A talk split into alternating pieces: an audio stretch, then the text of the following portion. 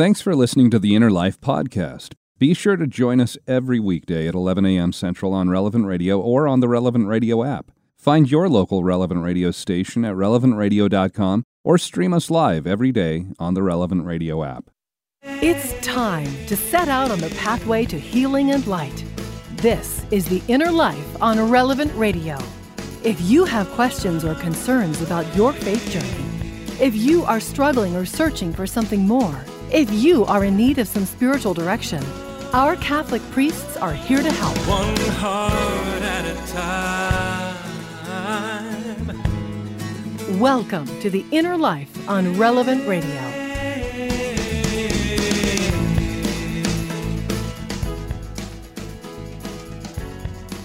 Well, here we are in the last third of the month of October. Hi, I'm Josh Raymond. So glad to have you here for this hour of spiritual direction the Inner Life, our program here on Relevant Radio and the Relevant Radio app.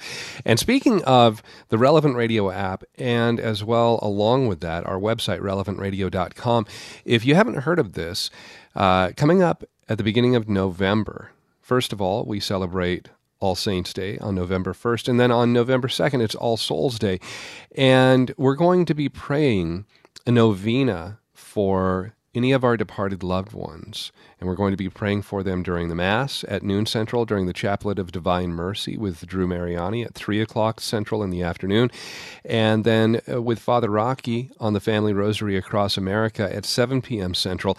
And so starting November 2nd, going through November 10th, those nine days, we'll be praying that novena. And you can have anybody that you would like remembered in those times of prayer. You can give us their names, and we'll include them for all of the names that we're praying for. And you can do that by going directly to our website, relevantradio.com, and there's a banner there that you'll see. You can click, and there's no limit to the number of names that you can uh, send through to have prayed for during this novena. You can also do that on the Relevant Radio app. So, again, relevantradio.com or on the Relevant Radio app, and you'll see the button there or the banner where you can click on it and you can go ahead and enter those names.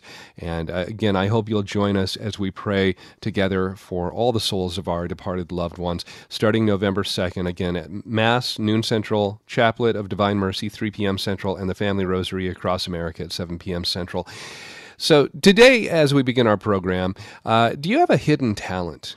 Something that you can do that not many people know about, or maybe you have that creative or artistic side, and it allows you to be expressive, allows you to just have that enjoyable time, but most people never see that side of you there are many, many people throughout history or different political figures, you know, people that you and I know, we usually associate them with only one thing, but they have those lesser known talents because just like you and me, they're complex individuals and they did uh, all kinds of other things in their life besides maybe that one thing that put them in the spotlight that we know them for.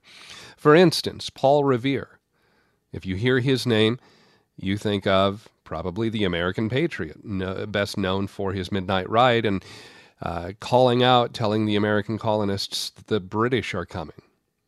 Uh, even if he didn't say it in those words, there's a lot of historical debate about what he actually said on his ride. But along with that, he was apparently very quite skilled in early dentistry. You know, I, the, the uh, medically we've grown by leaps and bounds since that time, but he was so skilled that, in fact, he invented forensic dentistry, where you use the teeth as a means of identifying a body.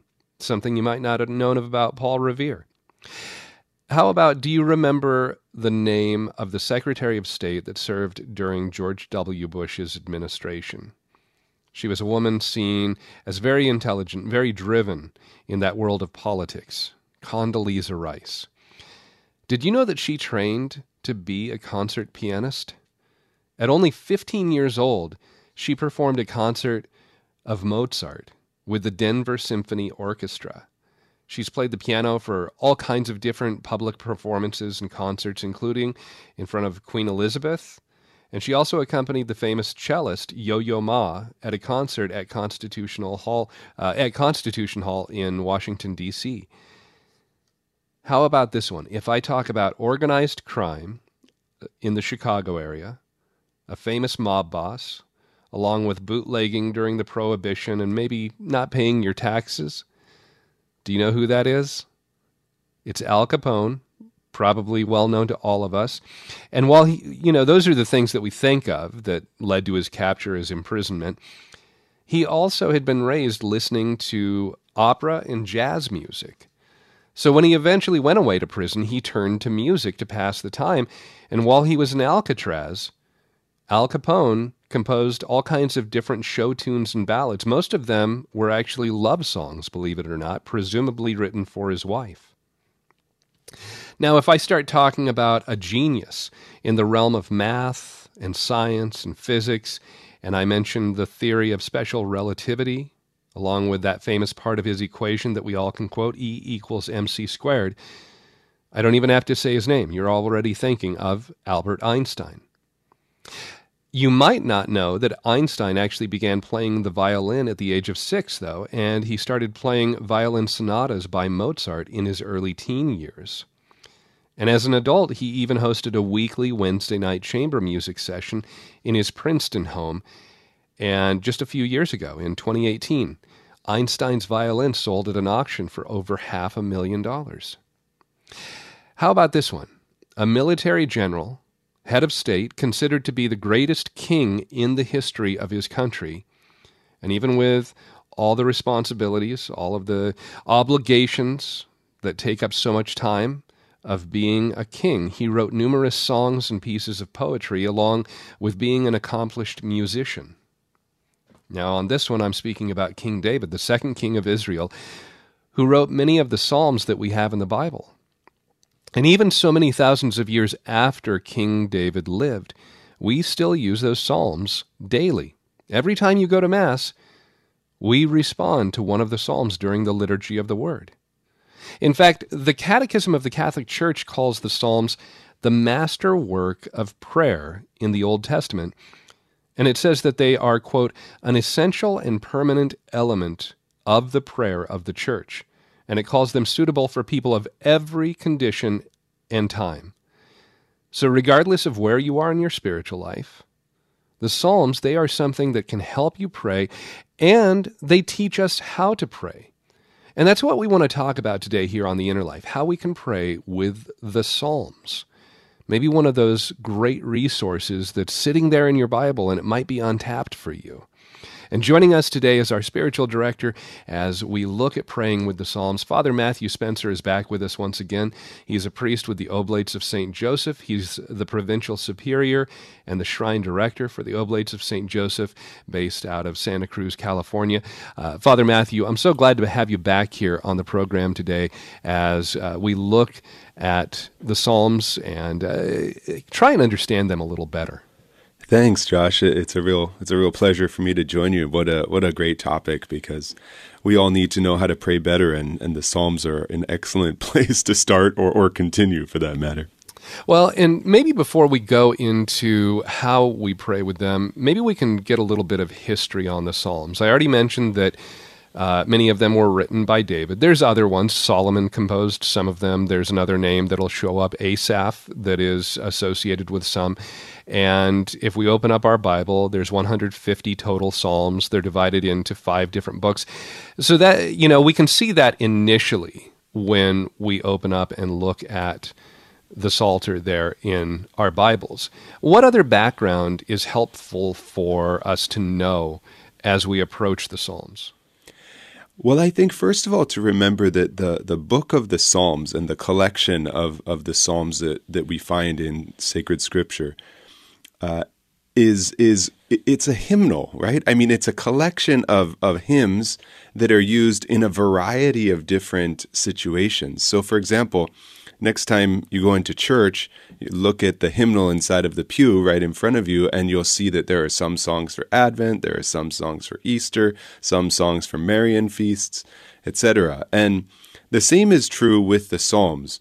Uh, it's a collection of, of a lot of different types of, of, of hymns, and some of them are for grieving, some of them are for celebrations, some of them are for supplication, and some of them are for, um, for praising God and giving Him adoration. So it's a compilation that was that was compiled um, somewhere, uh, you know, five centuries and, and, beyond before Christ walked the earth. Um, so during the Babylonian exile, after the Babylonian exile, we have these psalms that were composed, as you as you mentioned, Josh, by a variety of different authors. And then over time, uh, people realize, well, this psalm is really good and really speaks to me. And, and of course, over time, we'd also acknowledge the work of the Holy Spirit in, in bringing them together. So the history of it, we don't know precisely who compiled everything. We don't know the whole, the whole path of how we, we ended up with the psalms that we do. But we do know that uh, in general, many of them come from centuries prior to, to Christ's life on earth and they they uh, they represent a variety of different situations in which the the holy people of God found themselves. And so the I, I mentioned the Catechism talks about it as being an essential and permanent element of the prayer of the Church. Uh, with so much of what we believe as Christians after the life and death and resurrection of Jesus, we look so much to the New Testament. Not that it negates or you know does away with the Old Testament. Rather, you know, we even have Jesus himself saying, "I did not come to abolish the law, but to fulfill the law." So we have this fulfillment. Um, but the Psalms, being that kind of eternal, uh, essential, permanent element of the prayer of the church seems to maybe stand above some of the other aspects of what we see in the Old Testament, things that we are no longer bound to that don't hold the same sort of relevance for us. You know, we don't have the Levitical laws that we have to follow in the same way anymore. We don't have the dietary laws. We don't have some of these things that are uh, required of us. So why why are the Psalms so crucial from the standpoint of the church? Well, I would say the first reason, Josh, is because Jesus used them in his prayer, right? So, although Jesus did teach us how to pray, obviously we get the Our Father, uh, this uh, hallowed, you know, prayer that we use as Christians daily, even many times during the day. Uh, so Jesus did teach us new forms of prayer in, in, that sense, but he also used the Psalms himself. I mean, it was him on the cross quoting the psalmist uh, as he's as he's preparing to go to the Father. So for me, the the, the first and, and most important reason why you and I continue to pray the Psalms and why it holds such a such a revered uh, position in the life of prayer of, of the Christian is because Jesus himself thought it was or, or, or used it as, as an important means of communication with the Father. Um, so that's that's really if if it was good enough for Jesus, boy, it's good enough for me, right, you know, and right. it should be good enough for for the church. But I think building on top of that, th- there's something incredible about the Psalms, Josh, that I really I really didn't grasp until I until I started to uh, enter formation for the priesthood when I was formed a little more in the Psalms, and, and it's this when we pray, a lot of times we pray just what comes from us, right? So I'm sad, so I'm gonna I'm gonna have a prayer that's kind of asking God for for more joy, or I'm elated about something in my life, so I'm gonna have a prayer of thanksgiving to God. And this there's nothing wrong with that, of course, right? This this prayer comes from our hearts, and we we offer that to the Lord. The Psalms provide a different lens for us to pray. When when we open up the Psalms or when we when we're at Mass and we hear the Psalms proclaimed and we, we participate in the responsorial psalm, we are praying on behalf of somebody else. We are praying on behalf of all of those who are grieving. We're praying on behalf of all of those who are praising God. We're, we're uniting ourselves to the church at large and to a much, much bigger experience of prayer uh, than than we could on our own. And this is to me uh, such an important reason why we pray the Psalms, Josh, because it it's not just about Father Matthew and and God and my relationship with Him, but rather it unites me to the prayer of the church and and kind of gets me out of myself, right? It gets me out of my own perspective and allows me to enter into another perspective and to pray on behalf of others. As you're saying that, it kind of makes me think of you know, if we're involved in prayer already, that means that out of the two greatest commandments that Jesus kind of identified for us, summing up the law and the prophets, love God with all your heart, soul, strength, and mind. that prayer means we're we're we're attempting to do that. We're striving for that in our lives. But as you're talking about praying the Psalms, it seems that that really allows us in our prayer to incorporate that second part to love our neighbor as ourself. Yeah, that, I think that's a good observation, Josh. One I, one I never really thought about. When we pray the Psalms, we're certainly uh, uniting ourselves to God and, and expressing our love for Him and our commitment to Him. But on the other hand, we're not separating that out from our love for neighbors. So we're also praying for others. It kind of the prayer of the Psalms unites those two commandments in a in a very unique way. What do you think I'm missing out on if I don't if I'm not incorporating the Psalms into my regular prayer life? Well, I mean, we we we have to be familiar with Scripture, right? I mean, Saint Jerome, of course, famously said, uh, "Ignorance of Scripture is ignorance of Christ." Right. And and if we're not uh, getting to know the Psalms and the prayers that Jesus and our Blessed Mother and Saint Joseph would pray together, and also in uh, the synagogue, um, well, then we're we're missing out on on knowing certain aspects of Christ. So um, we can't we can't obviously uh, be uh, complete complete experts on the whole of Scripture. I mean, nobody was. We had people who I guess I shouldn't say nobody was. We had great Scripture scholars throughout all of time, but the the, the depth of Scripture is unfathomable, right? Nobody's right. going to. There's always going to be it. something more that you can you can go in there and find as exactly. much as you know it. Sure, exactly, yeah.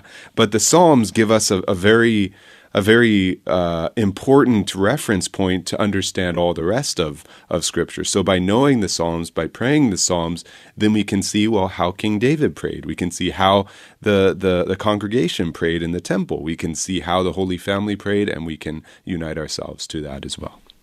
Our spiritual director today, Father Matthew Spencer, a priest with the Oblates of St. Joseph, the provincial superior and shrine director for the Oblates of St. Joseph in Santa Cruz, California. And today we're talking about understanding the Psalms and praying with the Psalms.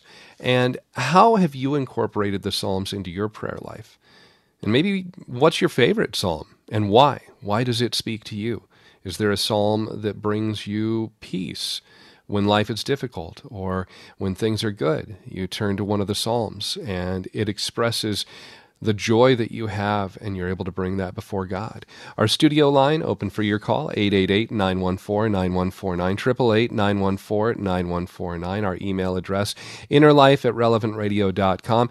And Father, you've made mention of uh, the Mass as well. So let's talk about the Psalms and praying the Psalms during Mass. Also, let's talk about the Liturgy of the Hours coming up next here, right after this on Relevant Radio and the Relevant Radio app. Catholic Order of Foresters is proud to sponsor the Relevant Radio studio line. For information about employment opportunities and flexible premium life insurance plans, visit relevantradio.com/forester.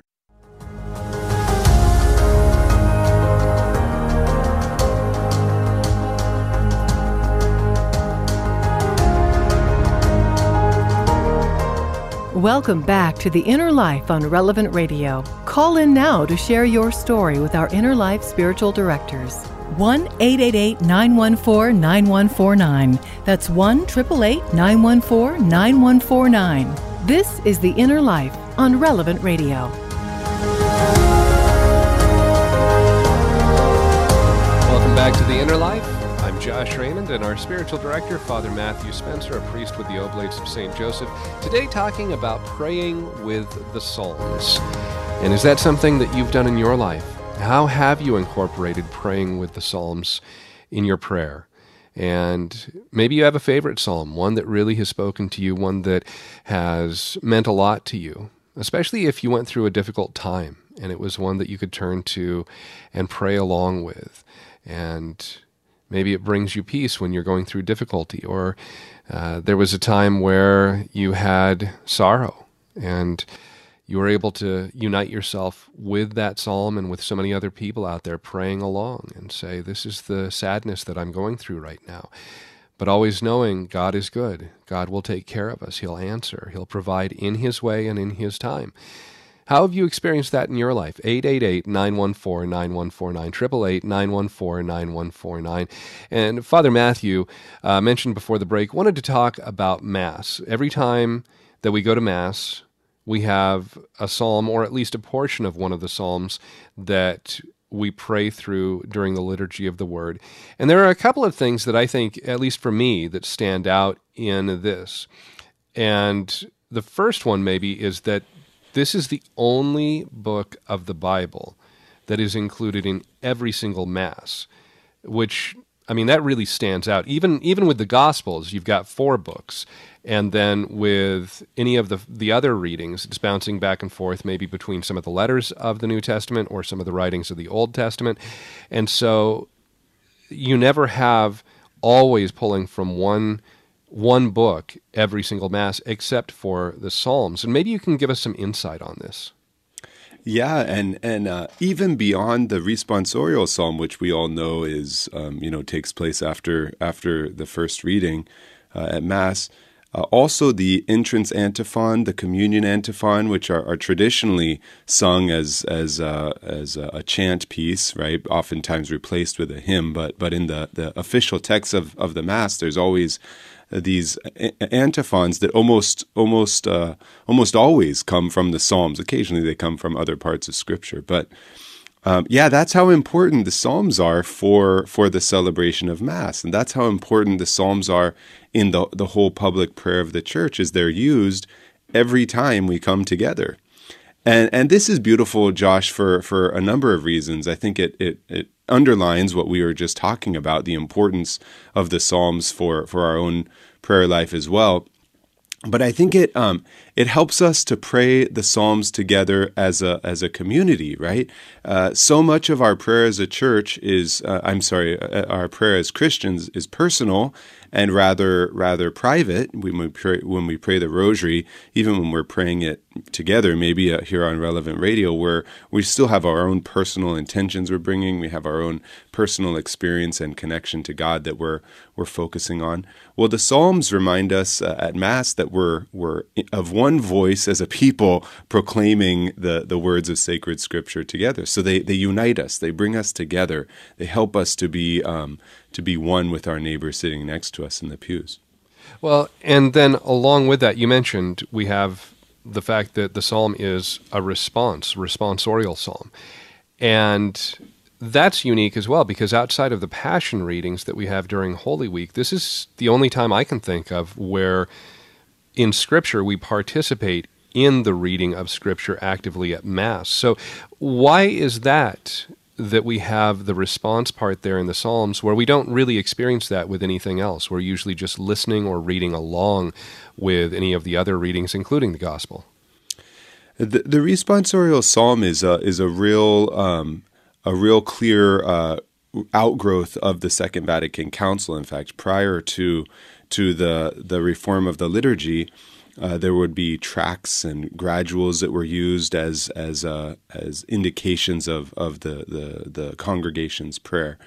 Um, but I think what's um, what's special the the, re, the, we call it the responsorial psalm for for several reasons. On the one hand, people respond, right? And we as a congregation respond.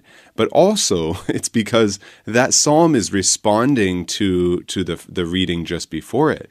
And that's an important consideration. When we when we hear the psalm proclaimed, there's a connection that the church is proposing between the first reading and the psalm that we that we sing together. Um, and so, so yeah, there's different layers of, of what it means to to respond. Josh. On the one hand, we as a as a congregation unite our voice together and we we we respond together to the prayer that that we're doing. But on the other hand, we're also hearing how God in in in the through the words of sacred sacred scripture is responding to that first reading. And there's something really beautiful when we when we remember, wait, this is not just about what am I getting out of this. This is also about the whole interplay between the scripture readings that that we hear together and how how the church has proposed for us to celebrate mass our spiritual director, Father Matthew Spencer, as we're talking about praying through the Psalms. And how have you incorporated the Psalms into your prayer life? Maybe just on your own, maybe following through the Liturgy of the Hours. And we'll talk about that coming up in a moment, too. But how have you incorporated the Psalms? Maybe you have a favorite psalm, one that means a lot to you. Uh, what stands out about it? Why has it become such a favorite for you? 888 914 9149, 888 914 9149. And Father Edward's listening to us in Chicago. Hi, Edward. You're on the air with Father Matthew Spencer. Oh, hi, Father. Hi, um, Edward. I I, I uh, understand the importance of the Psalms 100%, and I just had a different uh, twist on something that uh, I recently went to confession, and it was if to me it was a, a routine confession, and afterwards the uh, priest for my penance told me to review Psalm 50, and I was mm-hmm. pretty pleased, and I thought, wow, that's that's a nice penance. When I got home and when I read Psalm 50, I was kind of shocked. I was kind of surprised, and not that I'm angry and not that I'm complaining, but it just seemed pretty harsh. And you know, like I said, I didn't want to twist your your your show on the Psalms, but you know, in in that particular psalm, it mentioned that uh, I will tear you into pieces, and I will, you know, be very angry. And I thought maybe, you know, that that's kind of the opposite. I thought what penance was supposed to be, and you know, I just kind of have been munching over that uh, for a little while. So I just wanted to share that thought or comment. Uh, that, that, that's that's what I wanted to say. Sure. Well, um, well, thank you, Edward, for for the perspective. Um, yeah, I have a few thoughts actually. So, whenever whenever a psalm is recommended to us, uh, and this is not, I'm not saying that this is the case in in your position, Edward, but uh, one thing to keep in mind is that the numbering of the Psalms can be different between depending on what translation of the Bible that, that you're using. So somebody might say, well, I want you to go home and read Psalm 79. In one translation, it's it's uh, the, the the psalm right before it, and uh, so you have to you have to kind of make sure that you're you're looking at the same reference that that priest did. But let's let's say Psalm 50 is a very is a very common uh, psalm, I would say, that's recommended uh, as as a penance. Why? Because it's a it's a penitential psalm. Uh, he, here's here's the idea, um, uh, Edward. The idea is not to to to just focus on the wrath of God. You know, it's not just to focus on on you know the the punishment that comes from from sin, uh, but to help us in the contrition that that we should have. Uh, so when we pray the Psalms, we pray it not as a not as necessarily a judgment on us, but hopefully a uh, an appreciation for how sin does affect my relationship with God. The way I would recommend Edward reading reading those penitential psalms is to to see it that God God doesn't want that for us, and God doesn't want His wrath uh, and vengeance to to be you know inflicted upon us. Uh, and yet, there's a choice that, that we always have to make, right? To to trust in God's mercy or to turn away from God's plan for us. Uh, so I do I do understand and appreciate some some of the things we read in the Psalms are are very strong. You know, I can I can give you an example. Uh, one of my favorite psalms, Edward, is Psalm 139, and it's beautiful at the beginning, right? God knits us in the wombs of our mothers, and before time, He knew what He what He desired of us, and it describes this beautiful relationship with Him. Uh, but near the end of the psalm, there are some very strong lines. Uh, God God talks about through the psalmist talks about hatred and and and how he will hate his enemies. And it you read it and it's it's a little shocking right? It's a little whoa that's kind of strong language. But we always read it in context that this this comes from a people who who hadn't yet fully been uh, made aware of the the mercy, merciful love of God and that that vengeance was a reminder of of our need for penance and contrition Edward, thanks for calling in. And Father, you know, maybe along those lines too, as you're talking about, yeah, there can be some strong words or, you know, some very uh, uh, harsh language that we come across. Similarly, if if I'm praying through and there's a psalm that I'm using in my prayer life, and it doesn't seem to be relevant to my state in life. You know, I'm not, I don't have arrows of an enemy that are coming at me, or I'm not dealing with uh, serious betrayal by someone close to me. You know, some of those things that we read about in the Psalms. Uh, is that where I I can take that perspective again, like you're talking about, and say, okay, I know this is dealing with somebody going through that. Is that where I take what I'm praying through and make it not so much that personal prayer. I make it more, okay, somebody somewhere is dealing with this difficulty. And so I'm offering this up for those suffering right now in the church at large.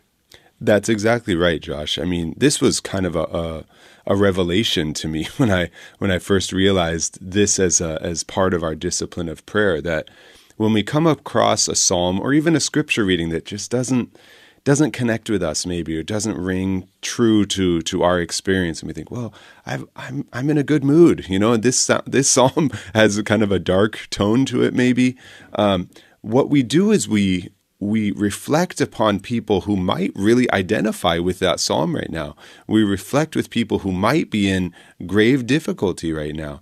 And then we, we place ourselves in their shoes and we, we recite those words on their behalf, pleading before the Lord for, for, for enlightenment, for joy to return, for, for peace to come into our hearts. It's hard to do, right? Because we, we are an emotional uh, we are emotional beings, and it's sometimes hard to to put ourselves into another another place but it is very helpful you know when i'm when i'm reading the psalms and i come across this great grief uh, of of somebody who experienced great loss. Well, I can I can think, well, I'm I'm not feeling that, but you know what? I can think of those those mothers who lost their unborn child either through miscarriage or abortion, and who are who are grievously uh, suffering right now and mourning and i can on their behalf plead plead before god and and maybe through my prayer god will also provide them some some bit of consolation uh, Father, we've got another call from Marie, and before we go to her, um, she has a question about praying the divine office, um, something also known as the Liturgy of the Hours. Before we take her call, maybe you can give a little background on what the Liturgy of the Hours is for anybody who's not familiar with it. Yeah, definitely. The the Liturgy of the Hours is is the public official prayer of the church that is recited by priests and bishops and religious and, and also other lay people uh, around the world. And the idea of the Liturgy of the Hours is that uh, around the world, uh, priests and religious and others will be praying the same prayers. In fact, uh, the Psalms are, are uh, the, the, the prayers, the Liturgy of the Hours is composed largely of the Psalms. Uh, but also, the idea is that we pray uh, in the morning, we pray in midday, we pray in the evening, we pray at night. We, we consecrate the whole day through, through these prayers and um, and it's beautiful because on the one hand we unite ourselves to to others around the world who are praying the same thing, uh, but also we uh, we're able to consecrate the whole day to to the Lord through through the official prayer of the church. So that's a, a summary of it. It, it originated um, centuries ago, right, in the discipline of the church, uh, especially coming from monastic communities who wanted to pray the Psalms continually, and now. Um, as an active people, we we um, pray these prayers uh, from the Liturgy of the Hours, which is uh, either a single volume or, or more frequently a four volume set that we use uh, throughout the year. So if if I'm just now learning about this, where's the best place to learn more or to find this volume or, or multi volume set? Or is there someplace online I can learn about it? Uh, yeah, the, it's pretty daunting to try and jump into the liturgy of the hours. Okay. It took me, Josh, and this is not an exaggeration. It took me about a month living in the seminary before I really knew what I was doing. I was flipping through pages, and it's really actually quite complex. You have books with ribbons there, and you don't know different parts. You have to flip to different pages, and depending on whether there's a great feast day or not, you use different prayers. So it can be it can be rather difficult to to start out. So I recommend using an app. Um, I mean, I, I prefer praying from a book, but uh, the app, there's one called iBreviary. There's a few of them, but iBreviary is free. It has the liturgy, the hours in a bunch of different languages. And it uses the same text and same prayers that, that those around the world are using. And it, it does everything for you in terms of compiling all the right prayers together, taking care of feast days and all of that. So you don't have to give that much thought. You just um, can open it up in the morning, choose morning prayer, and you can um, you can pray that way. Well, thanks for that explanation. And so now let's go to uh, Marie, who's listening us, to us in Van Nuys, California. Hi, Marie. Thanks for calling into the Inner Life today.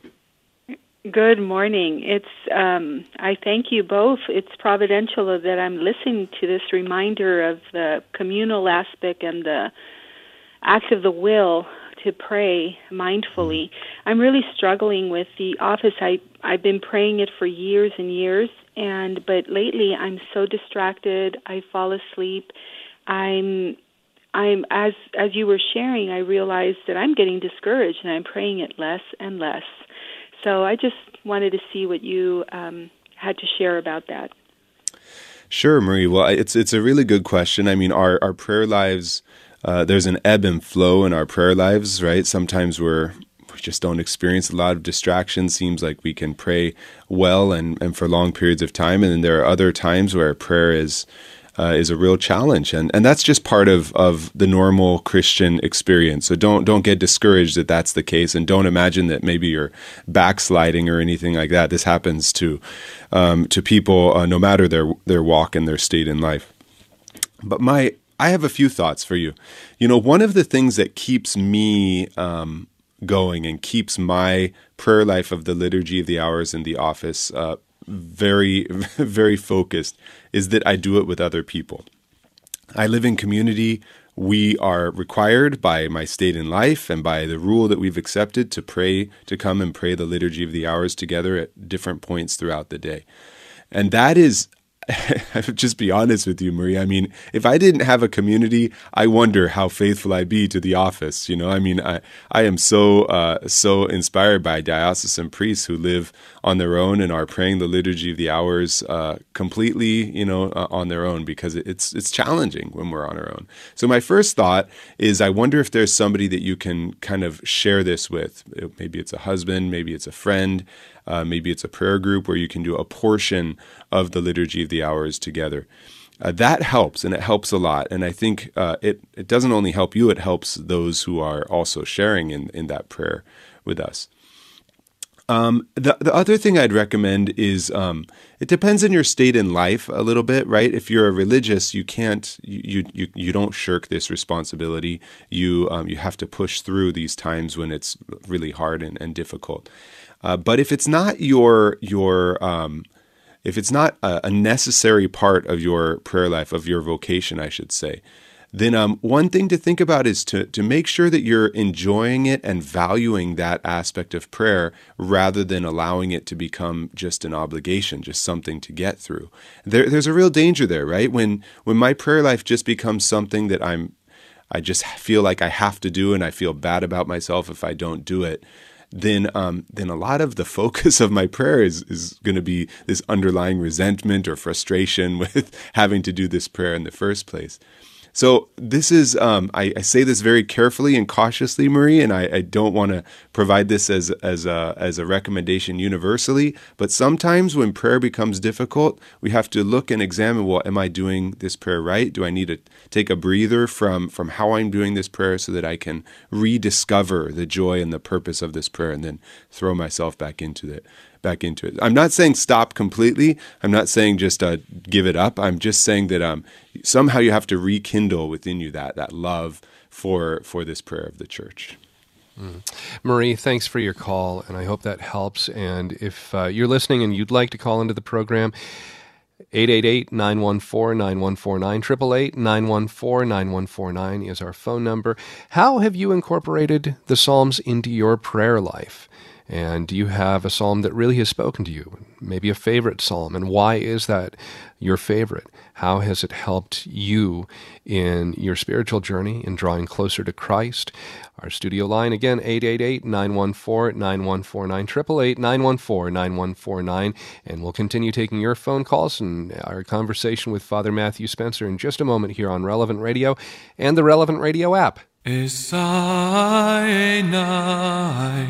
אל ההרים, מאין יבוא עזרי, עזרי, מעם אדוני, עושה שמיים וארץ. El yatain lamot ragleka, El Yanum Shomreka Hine lo Yanum Valo Ishan. Shomer Israel. So that is Psalm 121, and it's sung in the original Hebrew. And I had come across that maybe 25 years ago or so. And that is, it's very possible that same tune, those same words were sung by Jesus himself when he was a boy in the temple, uh, singing and using the Psalms there. Uh, it says, I raise my eyes toward the mountains, from whence shall come my help. My help comes from the Lord, the maker of heaven and earth. He will not allow your foot to slip or your guardian to sleep. Behold, the guardian of Israel never slumbers nor sleeps. The Lord is your guardian. The Lord is your shade at your right hand. Beautiful psalm, again, Psalm 121. And uh, today we are talking about incorporating the Psalms into our prayer life.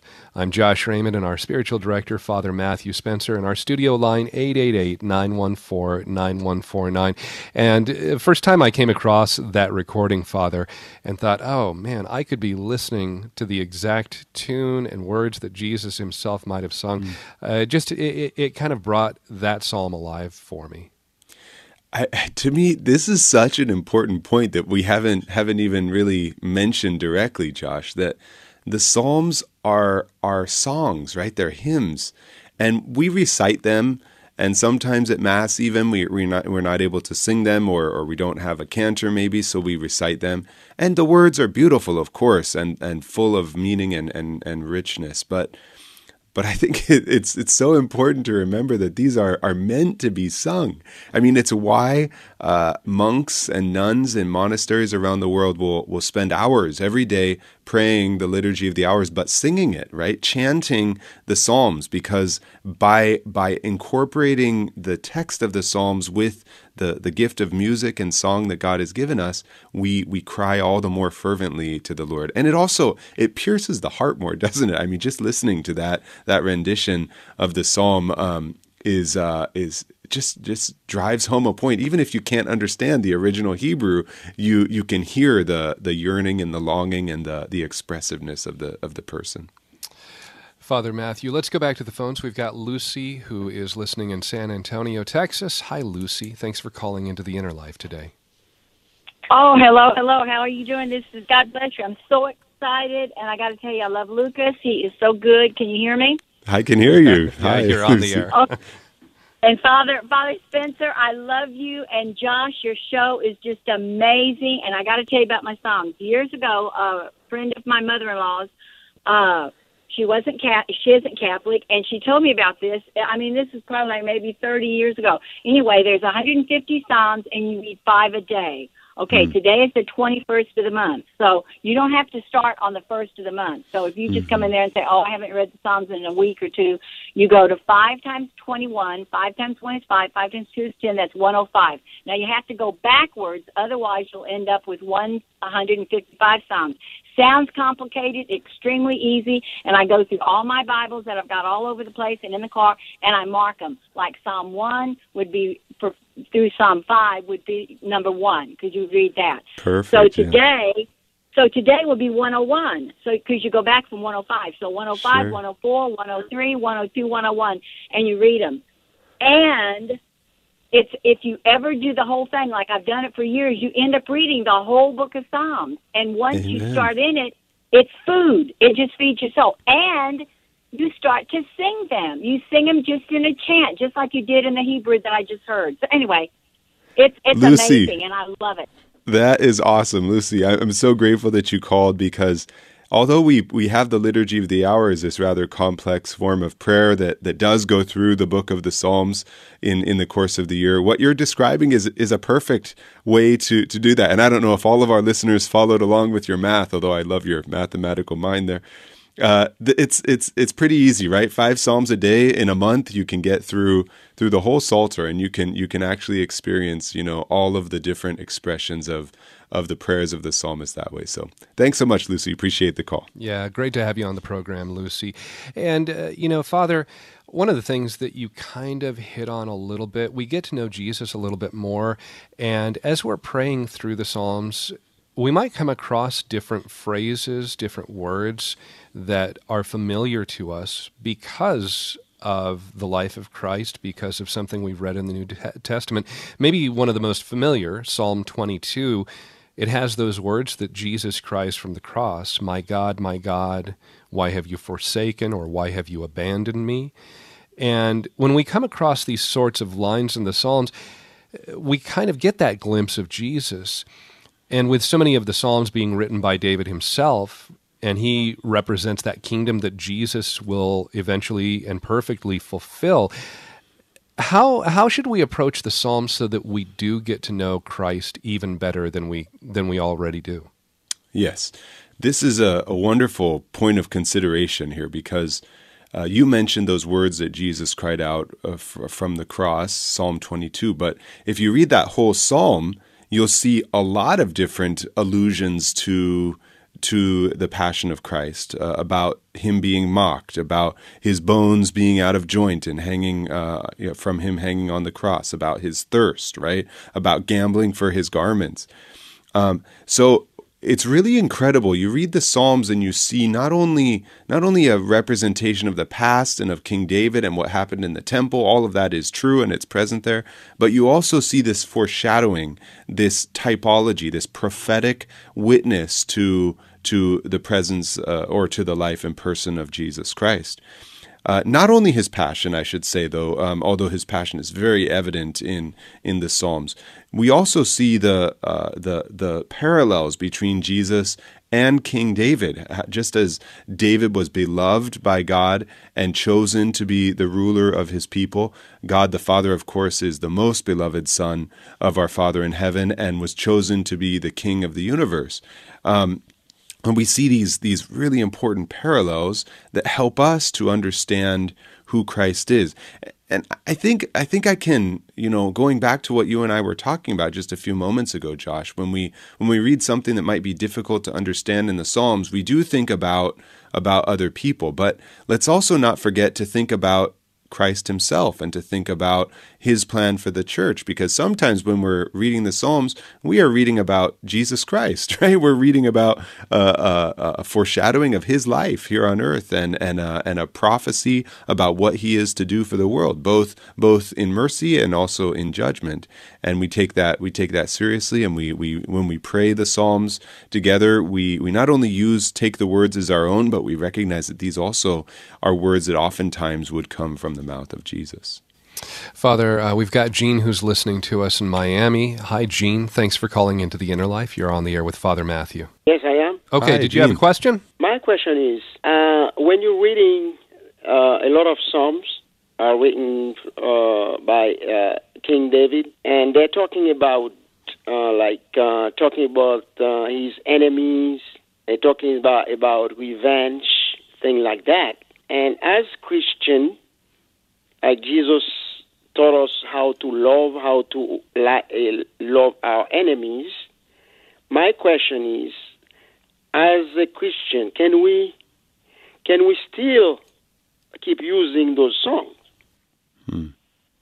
Very good question, Gene. This is a very good question that I think goes to the whole the whole question of interpretation of Scripture. Uh, because if we were just to pick out what what is culturally appropriate now, uh, and I use those words kind of tongue in cheek, but uh, we know how many times there are you know cultural conversations about things that should be appropriate or politically correct.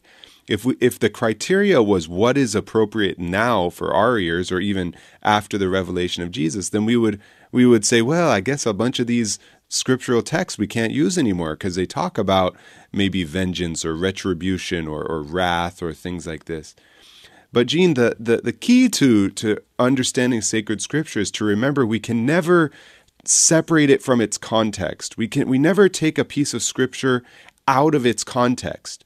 uh, we always have to read that scripture within the context, both within the, the textual context, that is to say, what uh, words come before it and what words come after, but also in the cultural context. And we do that in order to understand it. So you're right. Some psalms will will talk about uh, revenge and and uh, judgment in a way that seems well, it might sting the Christian ears.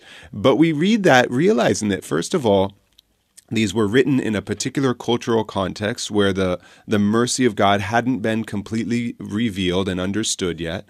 But we don't just discard those words and say, well, I guess it's not appropriate for my time. What we say is, we say, well, what can I still gain from this? What, are, what can I still learn from these ideas that God really is jealous for me? God really does want my salvation.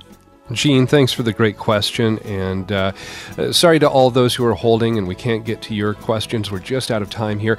Uh, Father Matthew, in our remaining, oh, 15 seconds here, could I ask you to offer a blessing to all of our listeners?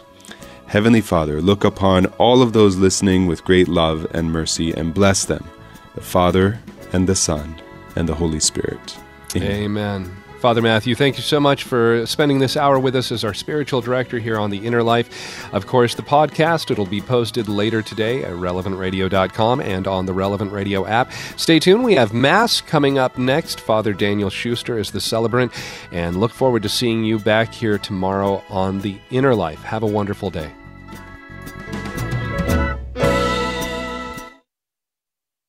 My anxiety is what led me to start going to daily mass. Gary Zimick. Relevant radio has been a lifeline to me when I'm struggling, when I am anxious. I get to hear the truth, I get to be lifted up. Bringing Christ to the world through the media. Relevant Radio.